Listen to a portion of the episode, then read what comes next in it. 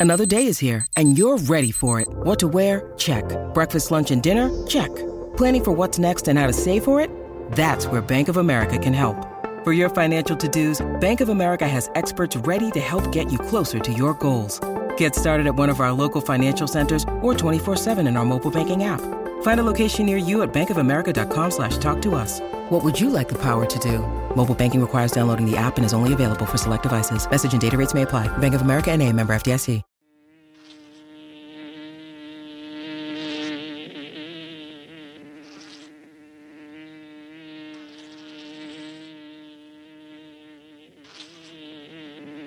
This is the Music Buzzz Podcast.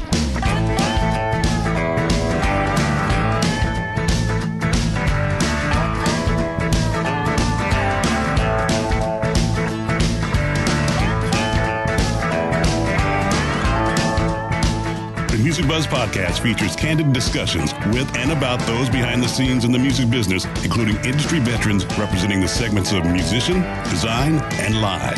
All three Music Buzzz podcast hosts have spent their careers working with the biggest names in entertainment and have been and are still a fly on the wall. Dane Clark as the drummer for John Mellencamp's band for over 20 years and various solo projects.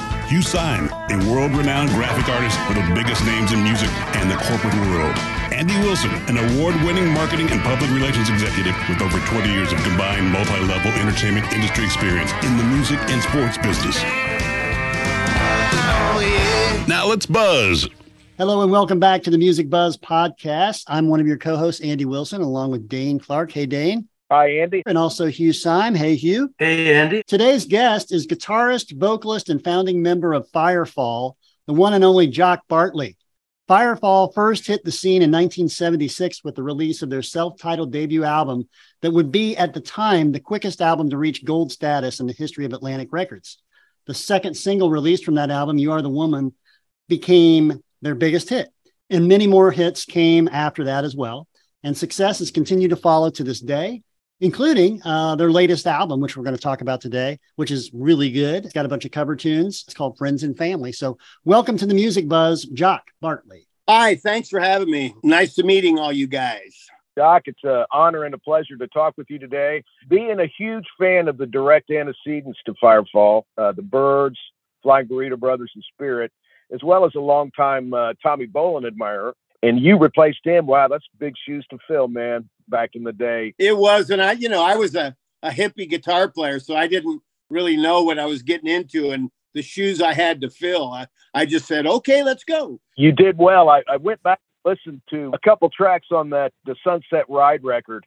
I really enjoyed uh, the the kind of uh, funky Keith Richards thing you were doing on I'm Not Surprised kind of sounded like the Allmans Meet the Stones or something with the girl singer on that. I thought was cool. you know, it's funny how you know you progress throughout your career, you know, and get better and you know fit into different things. But the one thing that to me stands out um, about the whole genre of music of that Southern California thing from the Byrds and the Burritos and and, and all of that. Um, the intertwining nature of those musicians. When you think about you know uh, Henley and Frey were in Linda Ronstadt's band and and Bernie Leadon was uh, in the Burrito Brothers and then joined the Eagles and just it's amazing how many you know of those musicians and singers were so intertwined. And for me being a Boulder Colorado guy there was a time when many of the big LA rock stars uh, got sick of living in LA and moved to the mountains above Boulder, Colorado.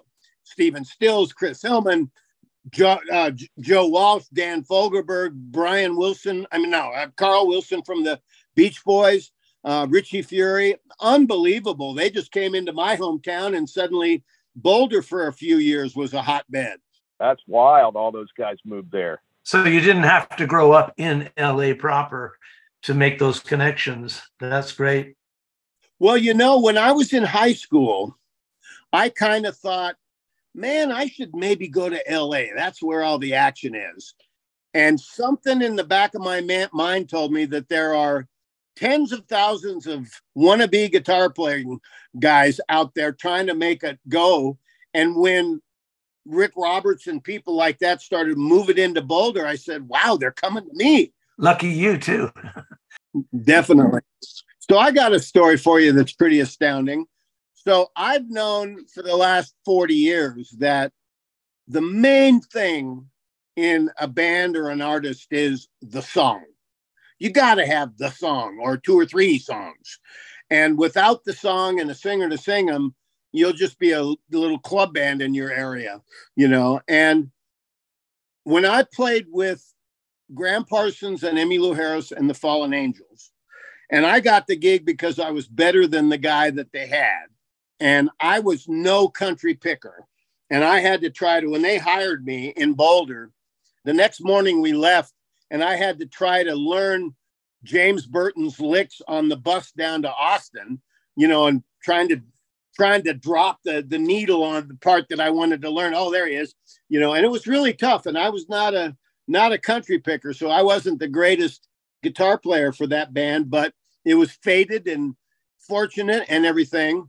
Um, you know, I was going to go a d- different direction, but when we played our second gig with uh, Gram Parsons in Houston, Texas, um, onto the stage, we're playing on stage. Onto the stage walks Neil Young and Linda Ronstadt to come sit in with us, and both of who knew knew Gram from L.A. And I'm sitting, I'm sitting on stage thinking, oh my God, I'm on stage with Linda Ronstadt now. And four days earlier, I was painting my apartment buildings to pay rent, trying to get a gig and, you know, and thinking, oh, what's going to happen with me? And now I'm on stage with Neil Young and Linda Ronstadt. It was the first time Linda and Emmylou ever met or sang together. And after the two songs that we played um, on stage, Neil said, "Hey, come on, everybody, come back to my uh, hotel suite. We'll have we'll have a party." So Neil Young's band, Linda Ronstadt's band, and Gram Parsons' band all went back to Neil's hotel suite.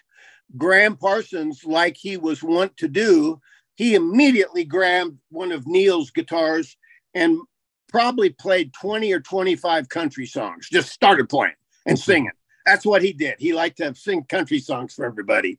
And the most amazing thing was is that Emmylou and Linda Ronstadt sat fairly close to him, but they sat facing each other with their faces about six inches apart and actually blended their amazing voices together for the first time. And Gram's just playing these songs and they're singing. And all of us watching that not only was it obviously incredibly magical, but we knew it was really historic. Mm. I hmm. mean, Linda Ronstadt and, and Emmylou Harris, wow. So that was a real cool thing. Talk about this intertwining stuff. Uh, Rick Roberts, after a burrito gig with him and Chris Hillman, Rick heard about a, a, a club that had a fantastic female singer singing at. He went down and basically discovered Emmylou Harris and he called Chris Hillman, who was already in bed in the hotel, and said, You got to come down here to the club. This gal's amazing. And Chris is saying, I'm already in bed. I'm not going to come down there. And he said, Oh, no, you got to. So Chris gets up, takes a cab, comes down to the club, and they they watch Emmy Emmylou as a folk singer playing, and were just astounded by how amazing and beautiful and angelic singing she was. And a few days later, Chris Hillman calls his buddy Gram out in LA and says, I think we may have found the gal that you wanted to, uh, you know, you're looking for. Um, but it was so amazing, you know, because, oh, I don't know. I just, I just fell into this situation where, you know, and I, and I had heard after the fact that uh, Robert Plant and Jimmy Page were in the audience watching the Fallen Angels and Gram at one point. And in New York City, um, Dave Mason came, and Dave Mason used to sleep on Gram's couch out in LA, you know, and I'm meeting all my heroes, you know, and going, oh, wow. So the continuation of this story, I'll make it quick. I met Rick Roberts at in New York City when we played there. You live in Boulder? Hey, I live in Boulder. We should get together sometime. Now he heard me on stage with Gram and Emmylou, and I wasn't a co- real country player, so I was maybe the le- weakest band uh, member in the band. but he came and saw a gig that I was playing with a rock band out in Boulder, and he said, "That's the same guy." Oh my God, you know, and he he basically stole me from that band, and I was going to be, and I was going to be the uh, uh, his guitar player for his third solo record that he was making. He'd quit the Burrito Brothers, and we started playing, and then Mark Andes from Spirit and JoJo Gunn started sitting in with us in Boulder and it suddenly felt like a band and not a solo album of Rick's. And Rick at one point said, You know, I know this singer songwriter, Larry Burnett in Washington, D.C. He writes great songs, sings great. We sound good together. You want to hear a song? And Mark and I go, Yeah, sure. Uh, this was before cassette tapes, of course. And Rick put on a big old, you know, reel to reel tape. And the first song we heard of Larry's was Cinderella and we went, oh, you know, get him out here. And the end of this story was when Larry came out and we had our first week of rehearsal for a new band that didn't have a name yet, didn't have any gigs yet. We didn't even have a drummer yet, really. Uh, we had a, a few guys sit in with us as drums. Michael Clarke from the Byrds was to join about a month or so later. But on our first week of rehearsal, with the new band that would become Firefall, we had 25 original songs to work out, written by Rick Roberts and Larry Burnett, wow. which is astounding. You know, for you musicians in the crowd, you know that when you form a band, usually you don't know what you're going to sound like or what songs you're going to play. We had so many great songs to work out right from the get go that a number of those songs a year and a half later would be on our first album, like Mexico and It Doesn't Matter and Cinderella and Living Ain't Living. Firefall was always about songs. And that first week was amazing for me. When you say learn songs, are you talking about as a guitarist or a vocalist as well? Did you have to learn? Because you guys had a lot of vocal harmonies. I was a background singer back then and mostly just being a guitar player. And one thing I'll say is that having been a, a classically and jazz trained guitar player, uh, from the age of nine on by the world famous guitar player Johnny Smith in Colorado Springs. He was my teacher. I learned early on just by watching him play and having him teach me all this technique and stuff that being a tasteful player and playing tasty solos really wasn't about what you played, it was what you didn't play and the spaces you leave. And a lot of time, the spaces you leave in a passage builds tension and actually says more than anything you could play. So I kind of took that sensibility into playing on Rick Roberts's and Larry's songs, and just a lead guitar player is supposed to play the best thing they can play to make the song better. It ain't about showing off or playing fast or whatever. Right. Complement the material for sure. Absolutely. Let's skip forward for a second because you were just talking about uh, the being in the Fallen Angels with Gram Parsons. I wanted to talk about specifically five songs on on the Friends and Family record, which I listened to the whole thing last night. It's it's really great, man. People are going to love it, and our listeners need to check this out. Uh, but I'm going to start with maybe my favorite one, which was on I think it was on the GP record, uh, Ooh, Ooh Las Vegas. Actually, that was on Grievous Angel. Was it on Grievous Angel? Okay. Yeah, and in fact, when I was in the band, we were playing. I was playing songs when I was in the band off of GP in the first album.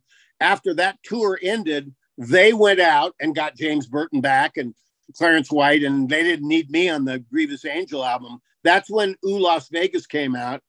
And I just thought, you know, I, you know, I wanted to pick a good Gram Parsons song, and you know that wasn't one of his more famous ones, but you know, I wanted an up tempo song, and that's the one we picked, and I'm proud of our version. Totally badass. It's uh, it's it's actually my favorite song he ever did, and uh, other than the the hot burrito tunes, but uh, nice reinvention because it, really cooks, it really rocks, and nice guitar work, especially on it. I knew once I picked that song now, I was never, a, you know, I'm not a country picker. You know, I, I play more like a Clapton or a, you know, Santana or something like that. I'm a sustained woo, rock guy, you know. So I knew that I really couldn't play that Al Perkins part from the from the record. So there's a, a great guy here in Boulder named Eben Grace from Grace Preamps. He's a really good guitar player and a steel player. And I just knew when we picked that song, I asked him to guest appearance on uh, on that song. And I and when we were in the studio, he was saying, "Well, I think I'll try to underplay it and kind of be tasty." And I said, "No, man, go for it. go go for all that country stuff." So there's awesome. two of us playing on that, and all those great country licks. That's not me. But you dovetailed into him. That really worked well. You're you're you're part of the solo first, right? Yeah. Your part was first, and he came in. Yeah, it was, it was fantastic. I could tell it was a different guitar player, a different sound. I listened to it a couple times, man, uh, and I'll be listening to it some more. That's my pick of the the month for listen to. It's and I don't like anything. It's a great like track. it's, it's a great track. Really good. It's really cool, well, man. You know but, what's interesting is that I knew going in when this concept came down that we had to be really careful picking the songs. For instance, uh, our new lead vocalist bass player, John Bisaha, who's also with the Babys. Um, so Mark Andes was in Heart for like 12 years in the 80s and 90s. Right. And and uh, you know, what Heart song are you gonna do? And and I knew right away that a song like Barracuda off limits. Nope, we can't do that one. That's not one that's available, right? So which one we do? And John came up to me and said, you know, I could sing the heck out of What About Love? And I went, okay, what about love? Here we go.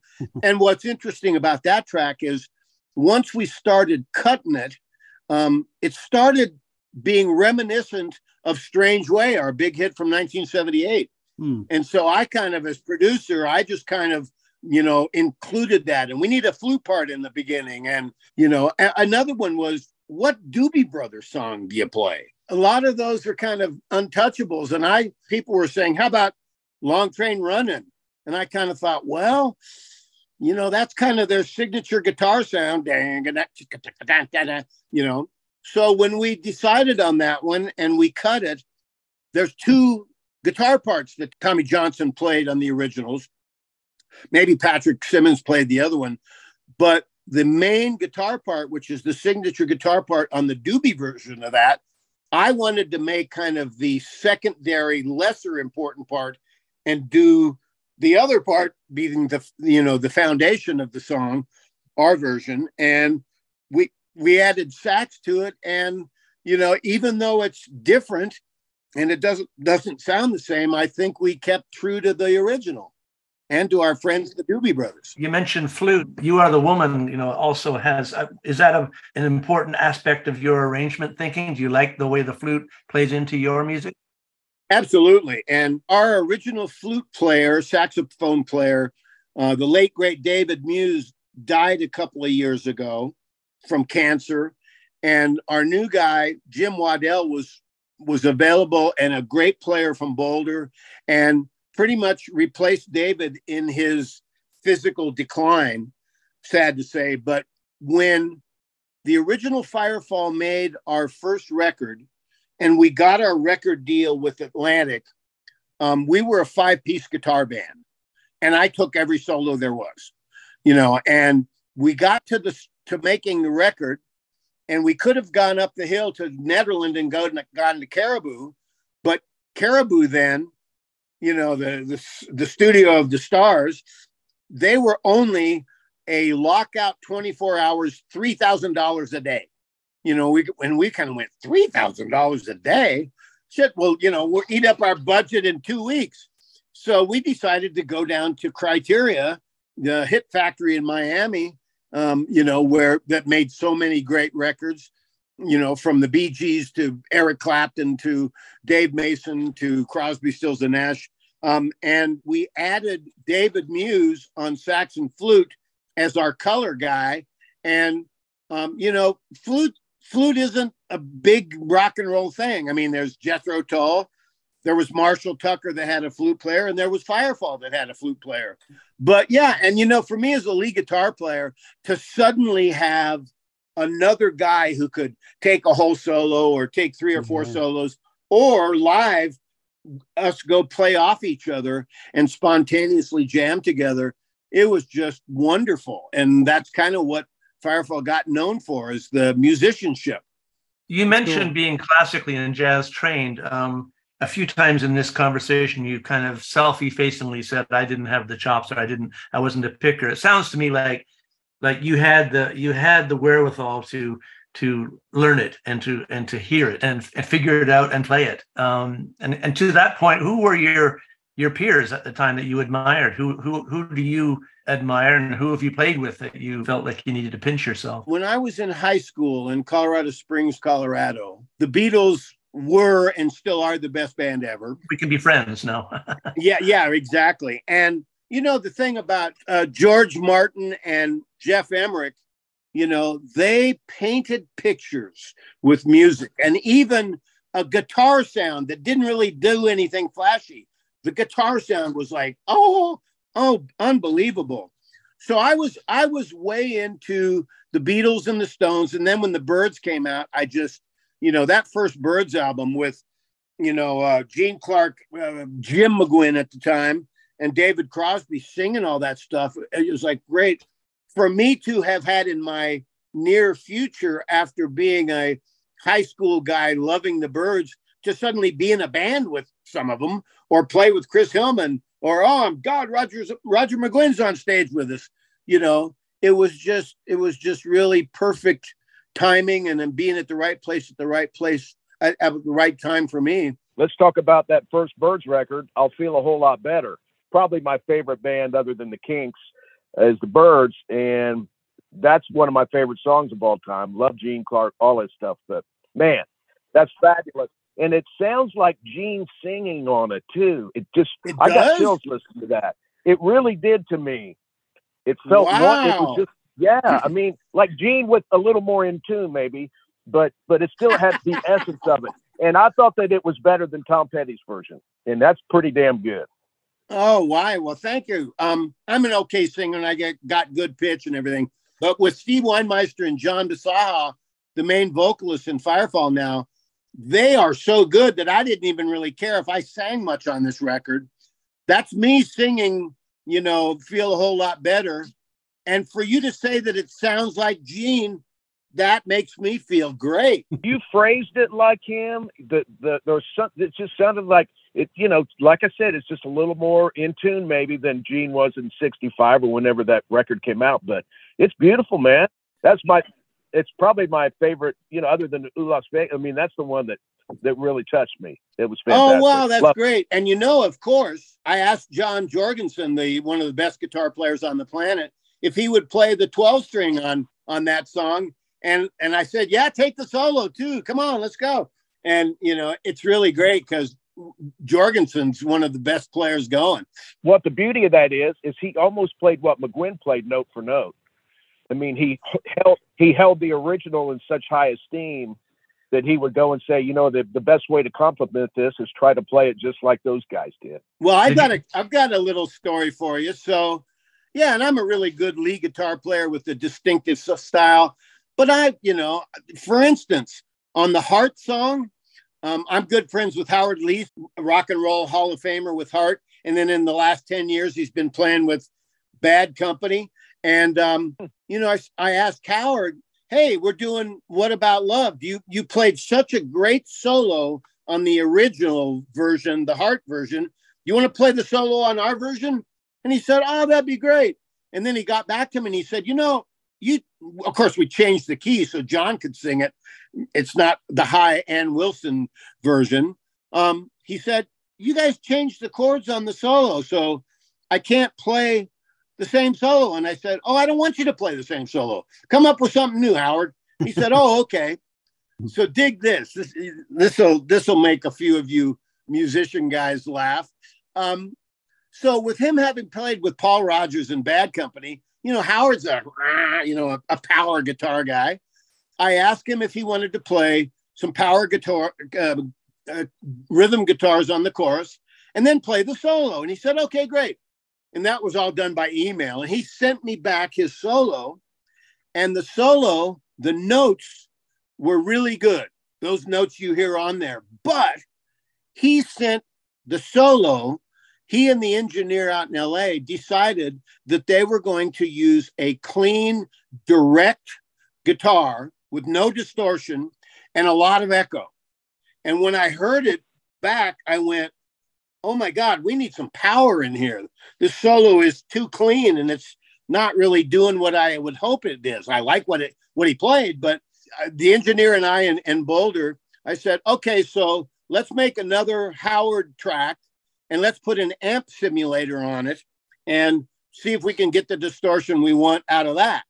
So we did that, but because the engineer in LA had printed the echo and the reverb on the original track, it was it was increased and it was too much echo. Yeah. So I had two Howards and I'm going, shit, this is too much echo. And I figured out pretty quick, okay, I'm going to learn Howard solo with my beefy guitar sound and with no effects on it. So I learned the solo and played it. So when you listen to what's on the record, there's three of us playing that solo. There's two Howards, one clean and one dirty with too much echo, and me with no echo. And we made a single sounding guitar out of those three. And I think it sounds great. That's the kind of trickery that uh, that is kind of neat that we can do these days. Oh, that's yeah. awesome. Making records is such fun. And how about I got a line on you? I mean, I'm sure that that's a rival to the original too. Uh, you guys' version of that. That's killer. Well, thank you. And you know, I decided so John Bisaha, who sings Simple Man and the Doobie Brothers song, and you know, great vocalist. Steve Weinmeister, who was in Firefall for 25 years, he's a great vocalist too. And I wanted to keep them kind of split evenly how num- how many songs th- they sang lead on.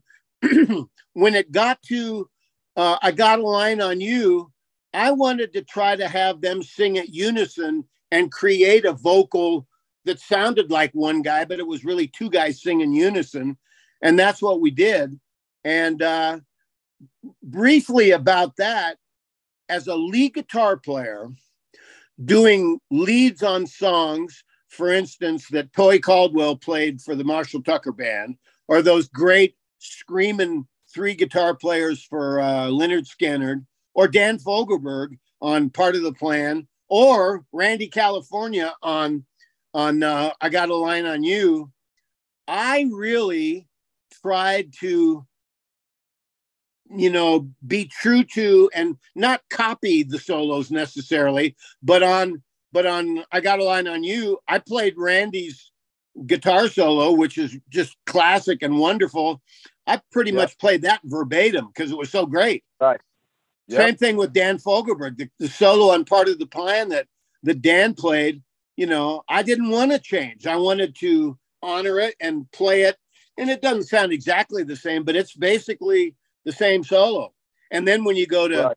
Marshall Tucker or Doobie Brothers, I just I just burned and kind of kept them in the back of my mind. So I wanted to honor any one of those lead guitar players that I got to know back in the 70s. That's awesome, man. Well, you you sure did a hell of a job on this thing. Um, and Colorado came out beautifully too. One of Rick's classic early songs there. That Linda Ronstadt had such a big hit with the harmonies are incredible on that. How many guys are singing the harmony parts on that one? On our version? Uh, on your version of Colorado, yeah. Well, another studio trick when the lead vocal, whoever sang it, was done on Colorado was Steve Weinmeister. Um, and I'd I'd be in the producer, I'd be be in the control room, and John and Steve would be out singing harmonies. And so uh, I'd say, John, okay, you take the high part. Steve, you take the middle part, and we'll sing it. Sounded great. I said, great, let's double it. So there's four of them singing that. And then I'd say, okay, Steve, you sing the high part, and John, you sing the middle part, and boom, and then double it. There's like eight of them singing it, different parts. And that's the thing that producers do if they, you know, if they know what they're doing, is they make you know, 12 vocals sound like two. That's the old Doobie Brothers trick from Ted Templeman back in the day. Well, you know, after the Bee Gees left Criteria Studios um, and then started their own studio, their engineer and, and producers, Carl Richardson, Al- Albhy Galuten, I played on uh, Andy Gibbs' Shadow Dancing record and, and, uh, you know, got a platinum record for playing on one song for about eight bars. But hey, but anyway, I remember visiting the BG studio in Miami and I walked in and there were three 24 track, three inch tape machines, and it was all vocals. And there was like 20 or 24 tracks of Barry singing, and there was Maurice and Robin, and you're going, and, and then they had like two more 24 tracks. That's the first time I ever saw that in the studio where they they got that big BG sound by having 15 or 20 of the tracks, you know. Wow. Yeah. Wow. So they had two 24 tracks hooked up together, tape machines back in the day. Three. Three. Okay. So 48. Uh, yeah, let's do the math here. Wow, that's uh yeah, ju- just the uh, just keeping those things running together must have been a trip, especially back then. Well, that's the thing that was weird. That's the first time I ever saw that, and I'm going, how do they when you press the red light on one of them? How is it that the other four work? You know, it's like that's beyond me. I'm a guitar player, but it was it was amazing to to watch them do that on a 24 track tape. One track is sync. Oh right. And I think yeah, and I think that's how that's. I mean, I don't know exactly. I know I know that's what it's called, and I know that's on there for some reason. That must be have something to do with being able to line those guys up. But that's pretty tricky for 40, 45 well, you know, Firefall did that same thing. Um, on the first album, Rick and Larry played a lot of the acoustic guitar parts that they wrote the song on. By about the second guitar, uh, album on, I was playing most of the acoustic guitar parts. And for instance, on Just Remember I Love You, which sounds like one good acoustic guitar, there's really four of me playing and putting them together and spreading them out a little bit. And it sounds like one incredibly big acoustic guitar, and it's really three or four different passes wall of acoustic guitars. wall o guitars there. That's like the uh, the double tracking thing that the Beatles came up with. They they were doing stuff so they didn't have to re-sing it, didn't have to double themselves back in the day. Um, right. Geoff Emerick's book, I forget what it's called. You know, there's yeah, a, there's uh, and it's every song they ever recorded over all those years. Um, there was there was a time when Lennon tells George Martin, I'm getting sick and tired of having to sing everything twice. Why can't you just push a button and have there be two of me?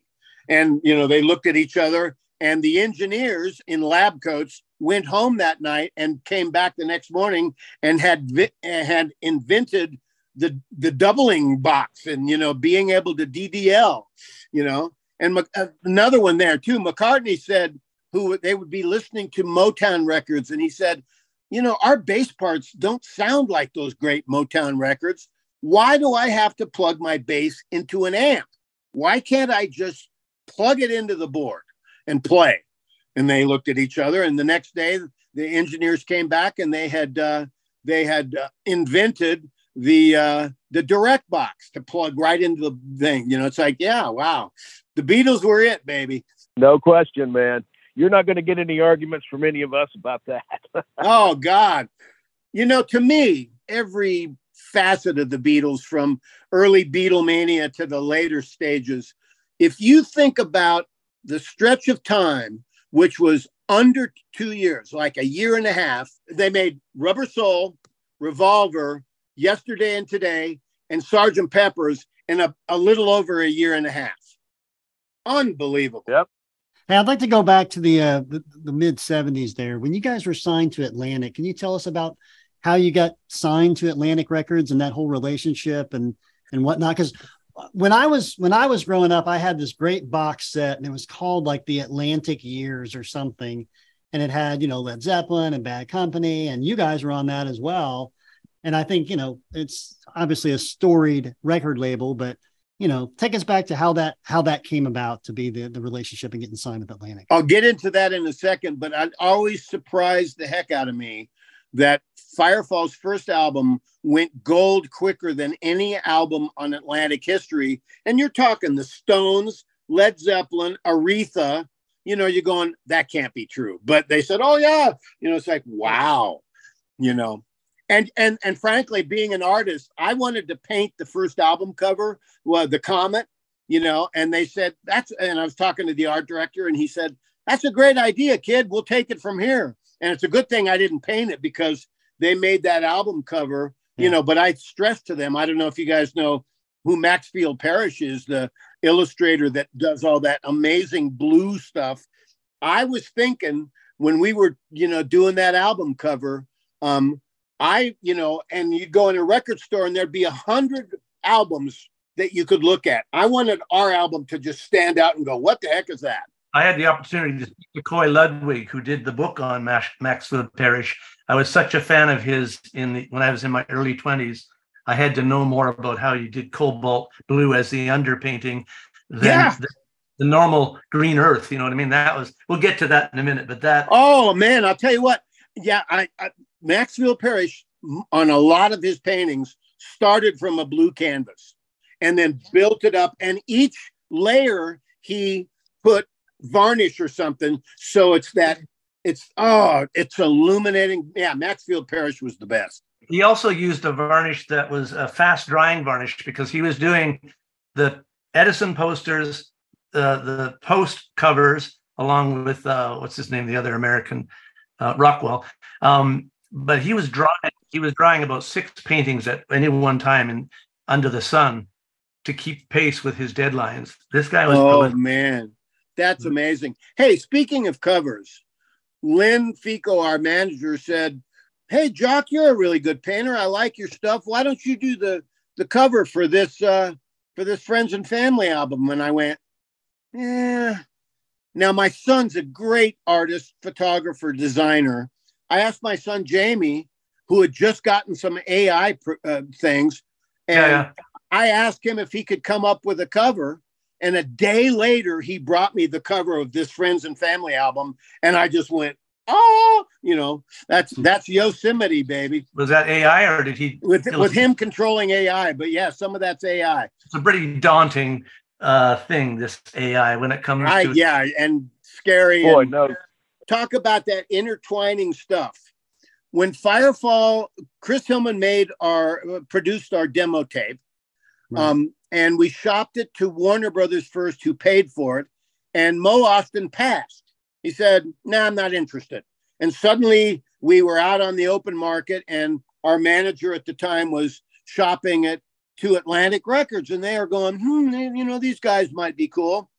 Um, at the time, uh, Rick Roberts had gone out and played with Stephen Stills as a singer guitar player.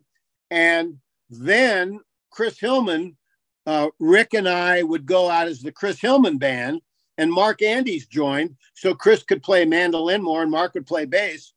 When we were on a Chris Hillman band tour, shopping Firefall, the, the demo, and we're out doing other things, um, we got to New York City and Chris found out that he was really sick.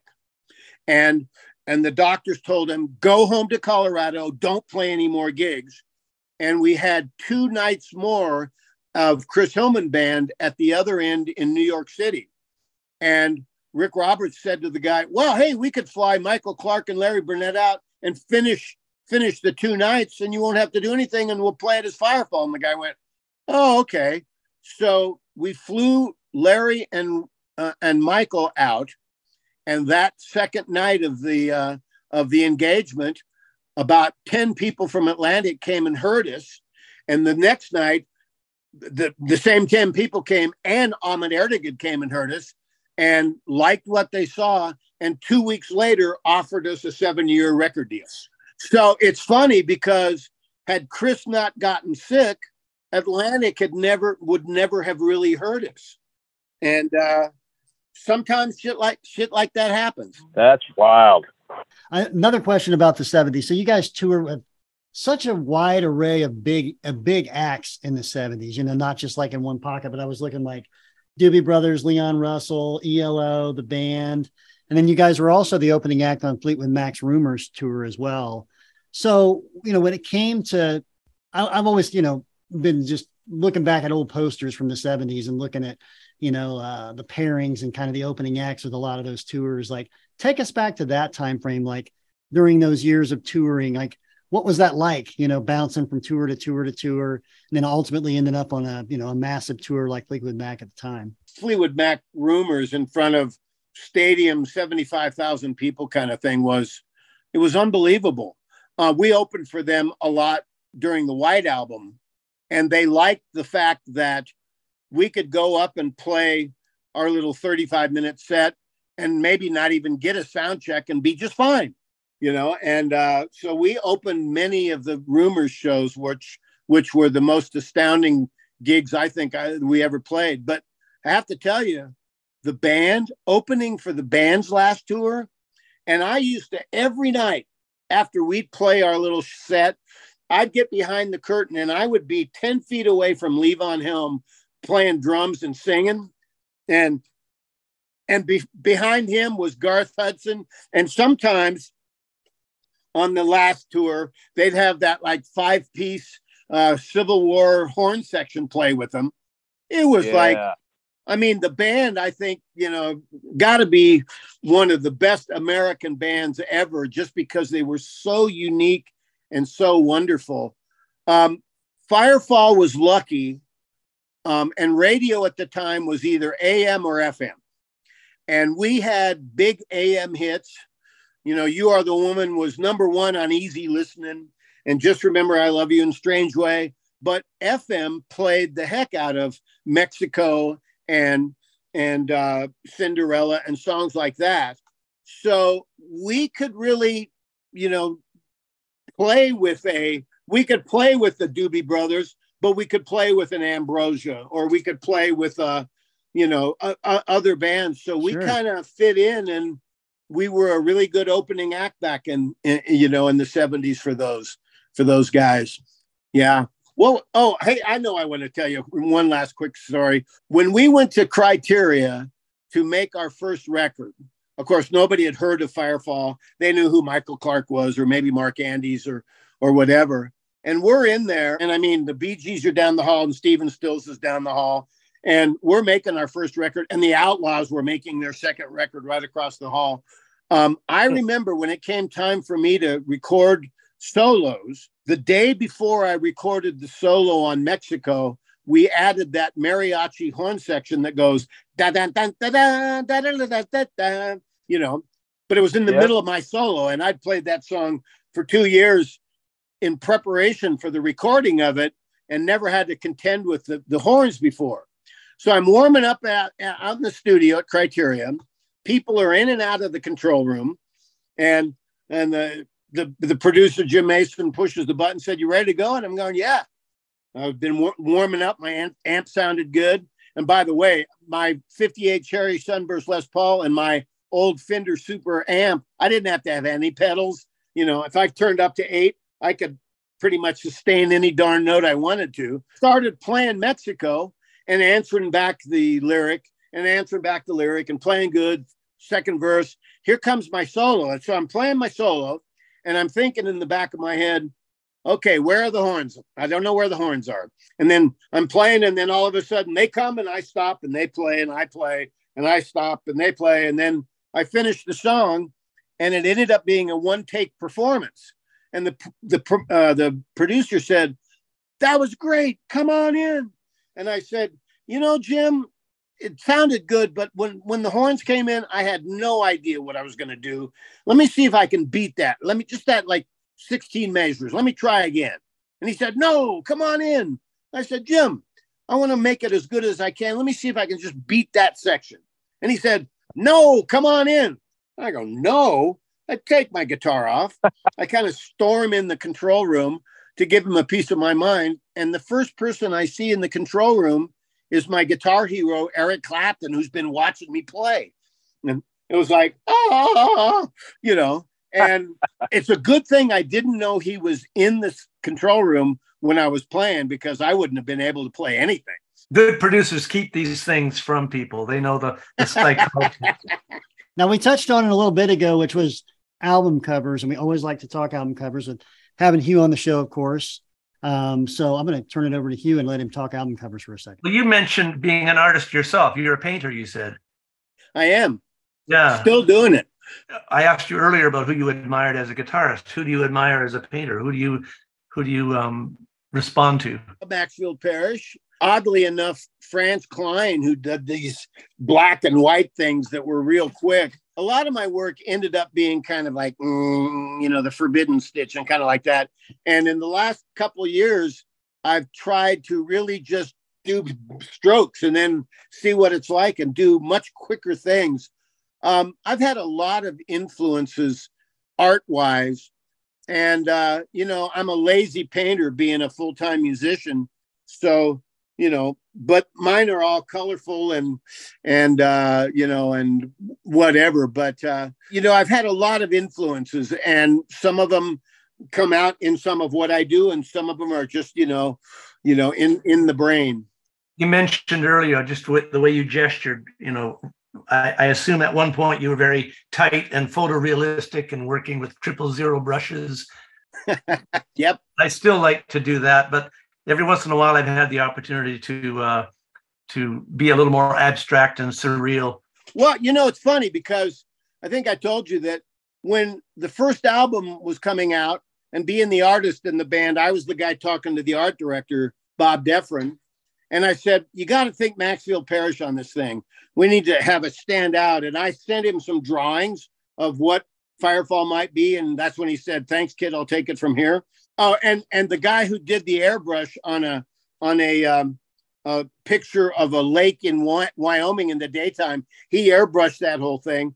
So fast forward 20, 30 years, I went, there's a lot of people who want to buy the first album cover and actually Atlantic Records own it. I said, since I helped think about it, I'm going to do my own painting and I'll sell those prints at gigs, but it'll be my painting of the first album cover. So yeah, that's my original, but I copied that from the uh, from the, uh, the the the original album cover. So it's neat having and and looking at you and you know you're a musician and you're an artist and it's it's great having a couple of ways to find the muse yeah and the, the tricky thing is we're mortal and, and you're right about having enough time in the day because the passion runs pretty deep on both sides of that rail so you know to have enough time that's why sometimes i go down the black the rabbit hole of music when i've got other meet you know art deadlines so I wonder, well, it's four o'clock already. and What have I done with my day?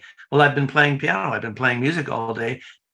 And that's why I end up having to work till 11 o'clock at night to make up for it. You know, your logo had a really beautiful kind of calligraphic design look. And I remember when Harvest came out by Neil Young, it had a very similar kind of vibe. And I think in that in that era, that kind of um, that look and feel, even Carney by Leon Russell had a similar kind of graphic. Um, where did that come from? Atlantic Records hired a illustrator, and he came up with. He knew we were from Boulder, and the mountains and the comet was already done on the album cover. So he came up with that really 70s looking logo, which I think is great. I mean, it's it's so of the time. It is, yeah, but it's still it's beautiful.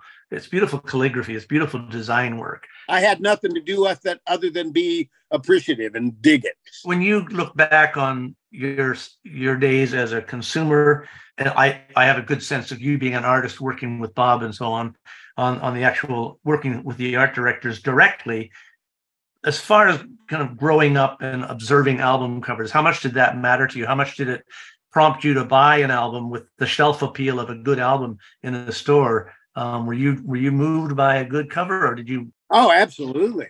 So I was a jazz classically trained um, guitarist, and I was playing most everything I played when I was 12 and 13 and 14 off of uh, off of paper that Johnny Smith gave me. And I even have some stuff that said, this is an improvised solo. And I'm reading it. You know, I'm going, oh, I'm not really playing this. It's like, you know, I bought the first Cream album, Fresh Cream, Yeah, yeah. Not knowing what it was or who it was because I liked the cover. So I bought the cover, I bought the album, and went, Who are these guys? And I took it home and I listened to it. And amazingly, when Clapton's first solo on the first song of that Fresh Cream album played, literally the the heavens opened up for me. And suddenly that was possible. You know, playing like that. And and at in that moment, I knew that everything that I'd ever played really was off paper. And I went, I want to do that, you know. And and I was a convert. And as soon as the Beatles came out on Ed Sullivan on February 9th, 1964, I didn't want to learn jazz anymore. You know, it's like Johnny Smith was teaching me all these inverted minor ninth chords and all this jazz theory. And I'm going, I want to be in a rock band. You know how many of our guests have cited that show as being the impetus for their entire career? And I, oh know, yeah, I, no question. And how many millions of young uh, American guys started growing their hair that day? Guilty. Guilty. But the cool thing for me was I'd already played guitar for four or five years when 1964 happened. I started in 1959. And so when the Beatles hit, I could already kind of learn some of their songs. And I'm going, I want to be in a band. You know, I want to play rock and roll. And then when the the bluesy Stones came out early on, you know, December's Children and all that stuff, it was like, wow. It's always interesting too that, you know, the English musicians, the Stones and Clapton and John Mayall and everything, they introduced white kids in America to the blues. This is great. You guys, I, I like talking to three of you guys and getting different questions and inputs and and uh, yeah, it's it's really cool. And I just know how lucky and fortunate I am to be in the position I am now. And it goes back to the songs, you know thank God for meeting Rick Roberts and Larry Burnett and having all those great Firefall songs to play. Do you have a Michael Clarke story? Being a being an incredible uh, Byrds fan, and I, I, got to see Michael play with a reformed Byrds with Gene Clark in 1985, and got to meet him. Uh, I know he had a tragic ending to his life, and that kind of overshadows his drumming history. But do you just uh, do you have any Michael Clarke memories you could share with us today? Michael was a gentle soul, and he also could turn into Meikenstein. But uh. he he was he wanted to when his rock and roll days were over. He was a painter, and he and right. he also loved uh, horticulture and growing plants. And he wanted to open somewhere, settle down, and open a plant store. You know, and you're going, wow, the king of four four wants to, you know, to sell flowers and stuff. There was one time a couple of my paintings went on tour with some traveling rock artists featuring Ronnie Wood of the Stones and Grace Slick with her with her white rabbits and and everything. And I found out that there was a painting of Michael Clarke's on tour also and they put my piece that I was on tour right next to Michael's, which I'm going, that's great. I didn't even know Michael was a painter until, you know, probably after he died. But he was a unique and wonderful guy. Um, you know the story about how Michael got his name and got in the Byrds, right? Yeah, but tell it to us. well, um, I think uh, so, so Michael came down from Washington and went to LA and ran into Jim McGuinn, David Crosby, and Chris Hillman, who were thinking about getting the, the band together. And uh, with Gene Clark, they were the Beefeaters for a little while. And Michael said, Oh, yeah, I'm a drummer. You need a drummer? Yeah, I just got off the road with uh, Junior Walker and the All Stars, which was a total was total BS. And they went, Really? And and Michael got hired sight unseen with whether he could play or not uh, because he looked like Brian Jones from the Stones, you know, and they thought he'd be perfect. And then they found out that he hadn't really learned how to play drums yet, which is why Hal Blaine and all the wrecking crew played on uh, Mr. Tambourine Man. But um, the story goes, and I and I so Michael's real last name was Dick, Michael Dick, from Spokane, Washington, and they had their they had their first um, they had their first press conference, and the guy interviewing them says, "Well, let's go down the line and everybody tell us your name." Uh, David Crosby, Chris Hillman, Jim McGuinn, Gene Clark, and they get to Michael last, and Michael goes, and he realizes he doesn't want to be Michael Dick for the rest of his life. He goes, Michael Clarke, but without a with an with an E. The last last name he heard was Gene's. So he he picked Clark off the top of his head. It's a good thing he wasn't sitting next to Hillman. He, he would have been Michael Hillman probably. Michael Hillman with an E. but he said, "Oh yeah, uh, Michael Michael Clarke with an E." You know, so that there were two Clarks in the Byrds. But Michael was one of the kindest and gentlest and cool guys, you know, and what an honor to play in a band with the with a guy from the Byrds. I mean, they were my I mean, heroes. The played Eight Miles High, man. Eight Miles High is one of the great drum tracks of all time, and one of the best bass parts. yeah. Oh man! Did you run out and buy a twelve string the moment you heard the Byrds? No, I went out and bought a fuzz tone the first time I heard Satisfaction. There you go. I've never been a big pedals guy. You know, no. I'm a purist about. And when I had my my Les Paul and my Super Reverb, just so on stage now, I've got a distortion pedal, a echo pedal, and a tuner. I've got two pedals, not counting my tuner. And I, you know, it's all bone tone. I saw you guys a few years ago because I had a show with you here in Indianapolis. You guys played with the Atlanta Rhythm Section and uh, Orleans at the Indiana State Fair. Um, oh right, yeah, and it was uh, the, the show was presented by Yacht Rock Radio. I, I would love, and we've had some other guests on here as well. What's your whole take on the this whole yacht rock thing and how it's just exploded over the last few years? Well, first of all, any publicity is good publicity, you know, and so if there's a lot of people talking about 70s music and occasionally throwing Firefall in, that's great. Sure. What's interesting to me is on Facebook, they will, somebody will put up a thing, is, you know, Ambrosia's song so and so yacht rock or not. And then they get in these huge arguments about, no, that's not yacht rock, or yes, it is, you know, and the people that you know, you know, do the pages on on Yacht Rock, I guess there's a really narrow thing that is and isn't, you know, and Christopher Cross's sailing is top of the list, but Michael McDonald's whatever isn't. You're going, I don't know, what, what's that all mean? They seem to know what what is yacht rock and what is. I guess they need they need something to do, don't they? it's just interesting how it's really taken on a life of its own. And and the, you know the good side of it, which I agree with you, is there's no such thing as bad publicity. But you know, it's also this element of like, you know, it's just strange how it's really it's it's become its own thing. You know, but it is keeping the music out there, and it's kind of introducing it to a new audience and and and whatnot, which is pretty right. crazy too. Another thing that's a bit strange is tribute bands. You know, Eagles tribute bands, U2 tribute bands, you know, all this kind of stuff.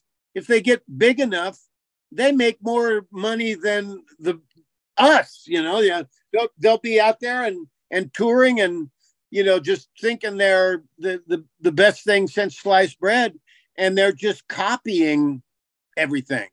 Some do it really well though. The band called the Analogues do an entire White Album and Sergeant Pepper's, which is pretty that's pretty stunning. You're right though; it is, it is emulating. It is kind of borrowing borrowing from the geniuses, but it's still. Well, you know, I, I you know, ninety nine percent of guitar players uh, that are deserving aren't as lucky as me. You know, I get to go and travel around the country and sometimes to Japan or the Europe and play and thank you for the songs and I'm a great player and all of this kind of stuff. But it is interesting, you know, that, uh, uh, you know, because if you're in a cover band, you know, you'll still get paid $400 a night, you know, and have to pay for your beers, you know. But if you're in a tribute band, you know, you can make thousands and thousands of dollars.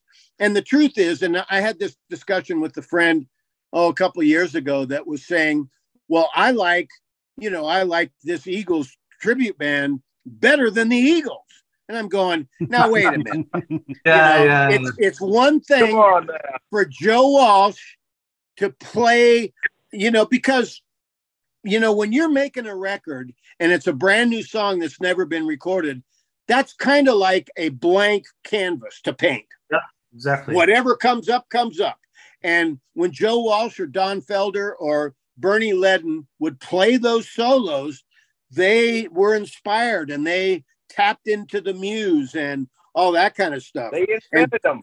They yeah, they and yeah. and you know it's a lot different when you are good enough to just cop every lick that some guy played and then go make a lot of money for it. That's okay. I'm not I'm not knocking it, but it's not in the same not in the same uh, ballpark as when you are the creator and you can tap into that right brain muse and just play. Right. Well, it's interesting because, and I've had this conversation with a lot of people because over the last 10 years or so, you know, it started out where there was tribute bands and it was almost just a laughing stock type thing where it's kind of like, oh, gee, a tribute band. I'll never go see something like that.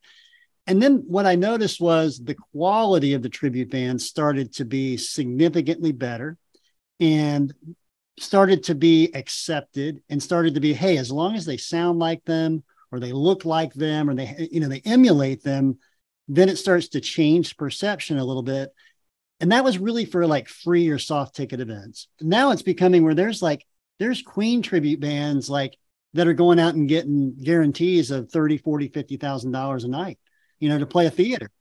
But the other side of this too is there's also bands that are big enough you know touring amphitheaters quite frankly that really, even though they are the quote unquote real band, they're really a tribute band as well. And you could argue and say, you know, whether it's and, and no offense, because I, I, mean, some of those bands, no, no, really it's absolutely seeing. true. If it's Foreigner, if it's Lynyrd Skynyrd, if it's in, in certain circumstances, you could you could argue if it's Journey or whoever else. You know, a lot of these bands, even though those original singers in particularly are still alive, perhaps they're not the singer in the band anymore, and so you know, but the reality is some of the guys that have replaced are better singers than that guy, even though he was the original. So it's really a, an interesting time where I think that some of us who grew up with this music and grew up knowing who's in the bands and reading liner notes. I had a conversation with somebody about one of those bands I mentioned the other day, and they said, you know, there was a bunch of younger people there at the at that show the other night, and they had the time of their life and enjoyed the show, and it was high quality, and they don't care as long as the songs sound great and it's a great show, by golly, it, it doesn't matter because they don't know.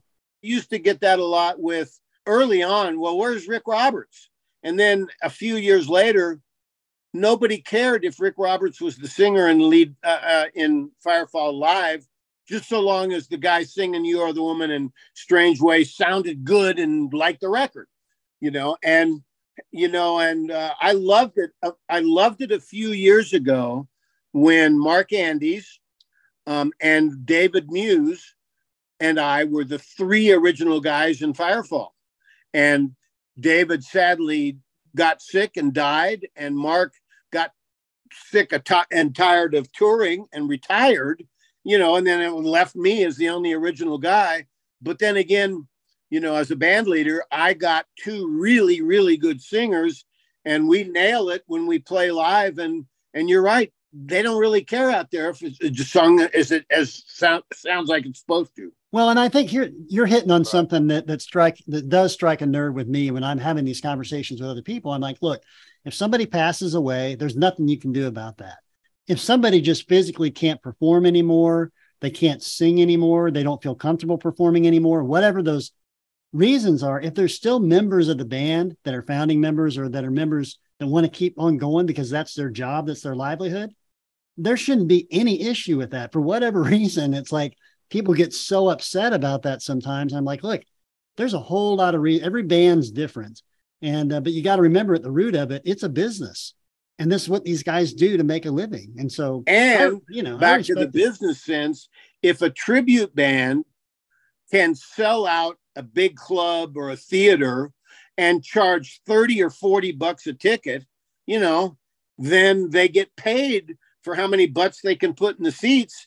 And, you know, some of us out here, you know, you know, are struggling to because I'll tell you what, going out on the road, particularly nowadays with air airfares way up and you know flights canceling left and right, and you know it's like going on the road is is tough. Oh well, but I'm lucky. I'll tell you what, I you know I've been in I've been in Firefall now since 1974, and just bless my lucky stars. You know, it's great. You got to be proud of that. That's awesome. You know, and I'll, my two cents on the tribute band thing is, it's all fine, but you know, like in Indiana, tribute things have taken over to where sometimes you used to hear bands like I, I have my own band. I have eight records out. I've had a band for 22 years. We do a lot of fairs and festivals in the summer, and but sometimes people don't want to promote somebody that's got original music. They'll take the cover band music. I just think people are missing out on new acts that maybe have something to share that's not just reiterating some old Allman Brothers tunes. Well, and that was what was so great about the 70s. The uh, the record labels allowed the bands to play their own material. Now they may not like it or they may decline the record deal that they're asking, but so many bands, you know, had their own material and really perfected it.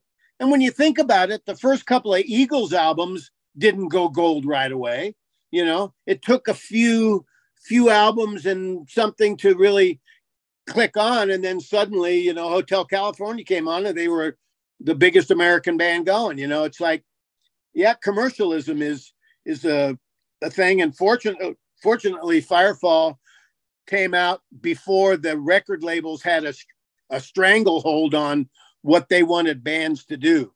Oh, yeah, you guys, a fortunate time. Of course, you know that it's a totally a different game now when it comes to original music. Even even making a dime from it, you know. Well, uh, uh, how do songwriters make money now?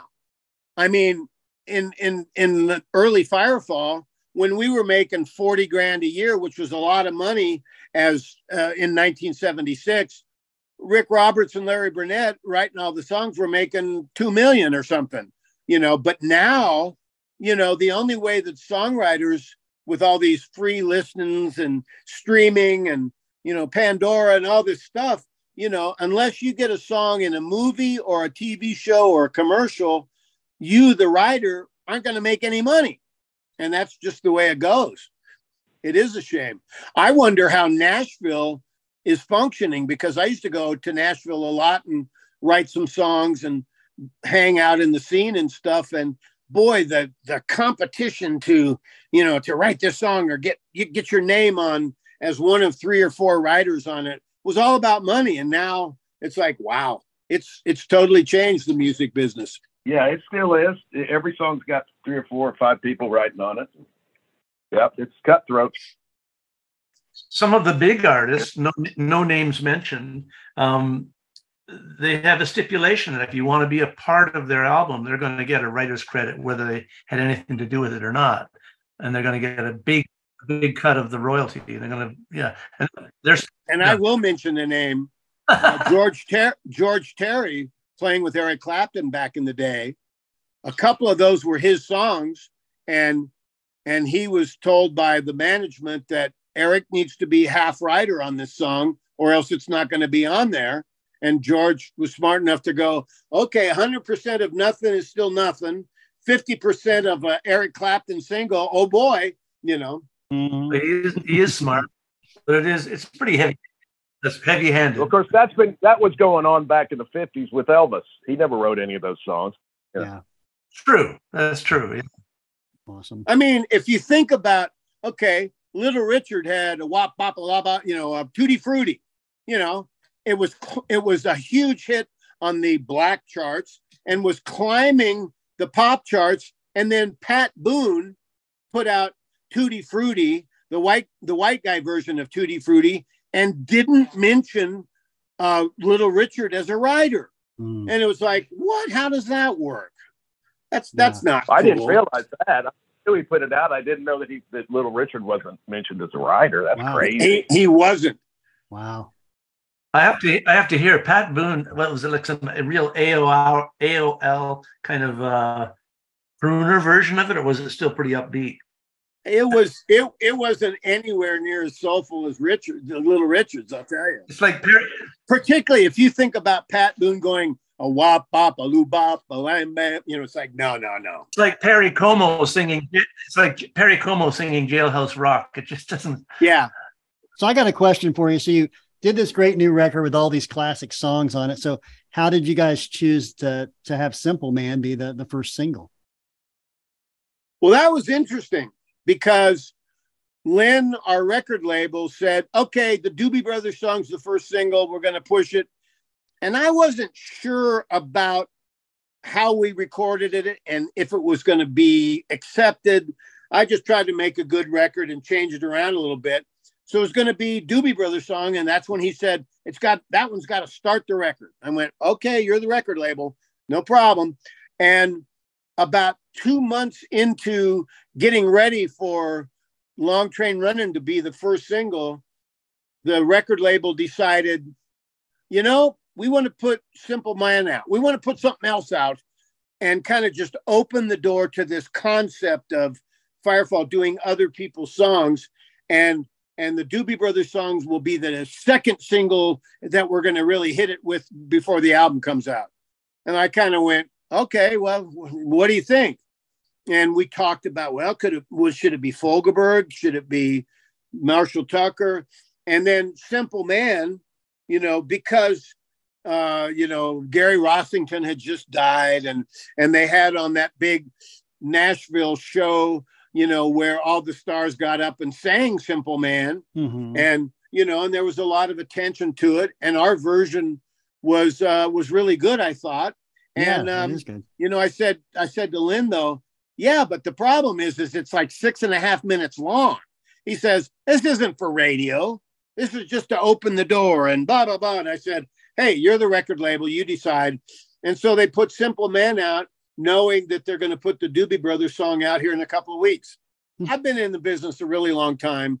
And I know that when things like that come up, the record label gets to decide, you know, and the record label gets to decide, no, we're not going to put the album out in August. We're going to put it out in September. And my only beef with that was do not, you know, postpone it any further than that. Because in the old days, if you put out anything in October, forget it. Everybody else already had their Christmas albums out, and that's it. You know, and I did not want to put this album out in 2024. I said, yeah. if you can keep it till September 20th, fine. And he said, no problem. Yeah, you're right. You're right about that sweet spot, especially back in the album buying days. Yeah, hmm. the pre-Christmas sweet spot. the pre-Christmas sweet spot yeah. wow. Yeah, there you go. Something to think about. you know, I have forgotten in the hour and a half we've almost been talking. Where are you guys located? Indiana. Oh yes. Yep. I'm a tra- I'm a transplant. I'm Canadian. I'm from Toronto, which is how I how I ended up uh, working with the band Rush. But yeah, I'm I'm in Indiana now. My daughters are here, so it's good to be close to them too. And he's a, he's a Hoosier Hillbilly. Uh, I'm gonna, I'm gonna tell you what. well, that kind of reminds me of the band. It had four four Canadians and That's Levon true. from Arkansas, That's and right. They were all listening to a big R and B station out of Memphis as teenagers. One in Arkansas and four in Canada. They were listening to the same music, going, "I love that stuff." It was a good time. That was a good era. It was a good era. Well, thank you, Jock, for joining us. We really appreciate the time and congrats on the new record. Thank you. Um, you Thanks probably know this already, but I'm I'm starting Friends and Family 2 as we speak.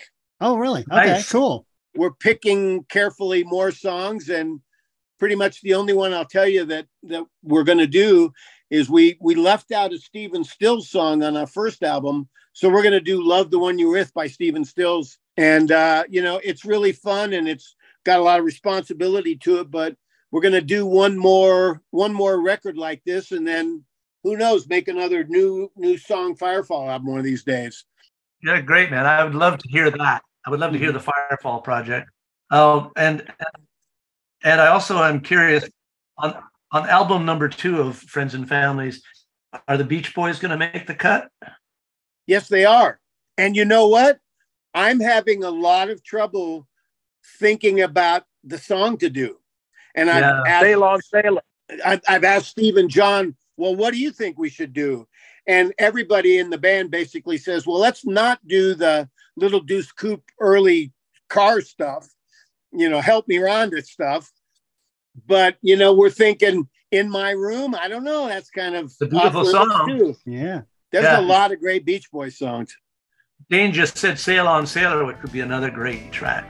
Hey, thanks for the suggestion. I'm gonna th- I'm gonna listen to that one. 73. That's 73. Uh, that had uh, Blondie Chaplin singing on that when he was in the band for a minute or two in, in 73. That was my last great Brian Wilson song of that. Got to give me credit if you guys decide to do it. It's okay, I'll do that one. no, better yet, let Dane, let Dane drum on that track. It'd be great. Okay. We're going to have some guest stars on that baby. Well, thank you so much. I'll tell you what, this is the longest one I've done in these bunch of interviews. Probably the most fun and rewarding one. You guys, you know, are hitting me from three different angles of questions, and it's been great. So thank you very much. Of course. Right thank back at you. Yep. It's been our pleasure.